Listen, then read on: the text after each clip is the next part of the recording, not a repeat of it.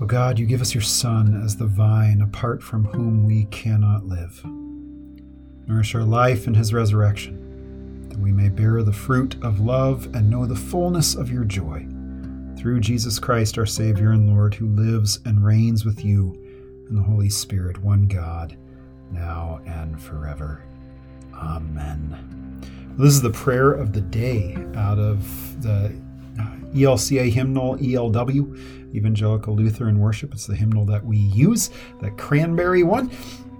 And this prayer was actually written for this hymnal. And what I love about it is it takes into account our, our upcoming gospel about uh, vine and branches and all that stuff that, that Jesus talks about in John 15 but it gives a beautiful picture for us as Christians how our lives are supposed to be focused, where we're supposed to find our life. And that's part of the discussion in our gospel text, which that's not till Friday. So I don't want to get too much into that, but but here in this prayer, it it's there's there's a declaration first to God like normal. You give us your son as the vine apart from whom we cannot live the, the vine being basically that stalk coming out of the roots that that uh, without the vine the branches are just sticks that have fallen on the ground. They're going to be picked up and, and thrown in a fire.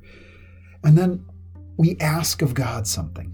And what is it that we ask? We ask god to nourish our life in his resurrection in, in christ's resurrection. That we realize in this life we are nothing. This life will come to an end. In this life, I will end up as worm food at a certain point.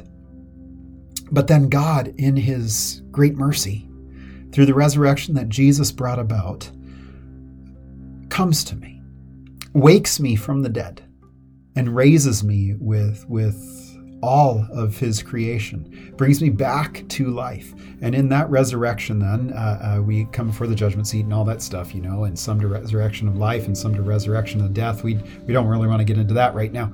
But, but to realize that God holds our very breath in the palms of his hands, as Daniel tells us. And that so our reliance has to be on him. And I've always I've said this a billion times, I think on these videos, in sermons if everything in our mindset would change to where our focus was on the fact that I am not self sustaining, but God is, that God provides for me all the nourishment of this body and life, as our, as our small catechism tells us. How would that change our interactions with one another and my interactions with God? How would it change my prayers? How would it change how I react to slow service in a restaurant or uh, react to really, really slow security in the Las Vegas airport, for instance, right? How would that change? But then the prayer goes on that it says that we that the purpose of that nourishment is that we may bear the fruit of love and know the fullness of your joy. I love that. First, uh, uh bear the fruit of love, not our love, but His love, because we do not love. He he we love because He first loved us. Well, we'll look at that a little bit this week too how how our love is only based upon his love for us and so the love that comes out of us for one another is actually god working through us to love. Uh, but but then also to know the fullness of his joy. Joy being more than happiness joy being contentment even in the midst of struggle even in the midst of pain even in the midst of heartache. And and so we we we lash ourselves to christ in that way. And then I just was thinking about this just two seconds ago when I was praying this that when we get into the non green season, we always add that longer tag at the end of our prayers that we're praying through Jesus Christ, our Savior and Lord, who lives and reigns with you in the Holy Spirit, one God now and forever. Something along those lines. To, to say that we're in the festival season, so there's more to this than what we'd normally get in our green season, which goes through like, you know, June, July, August, September, October before we, we get to, to Advent, uh, with a few smatterings of red and white in there on occasions. But here we're saying that even our prayers come through Christ.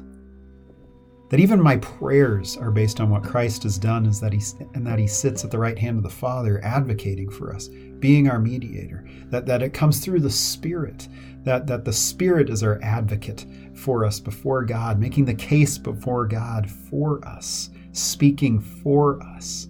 And so sometimes there is, even in our prayers here, that, that even if we're not able to flesh out all of this from this one prayer, as we do pray it, the Spirit is speaking for us because there's those agonies in our hearts that we need to make known. Well, let us pray. O oh God, you give us your Son as the vine, apart from whom we cannot live. Nourish our life in his resurrection, that we may bear the fruit of love and know the fullness of your joy. Through Jesus Christ, our Savior and Lord, who lives and reigns with you in the Holy Spirit, one God, now and forever. Amen. Well, church, go in peace, serve the Lord. We will see you tomorrow.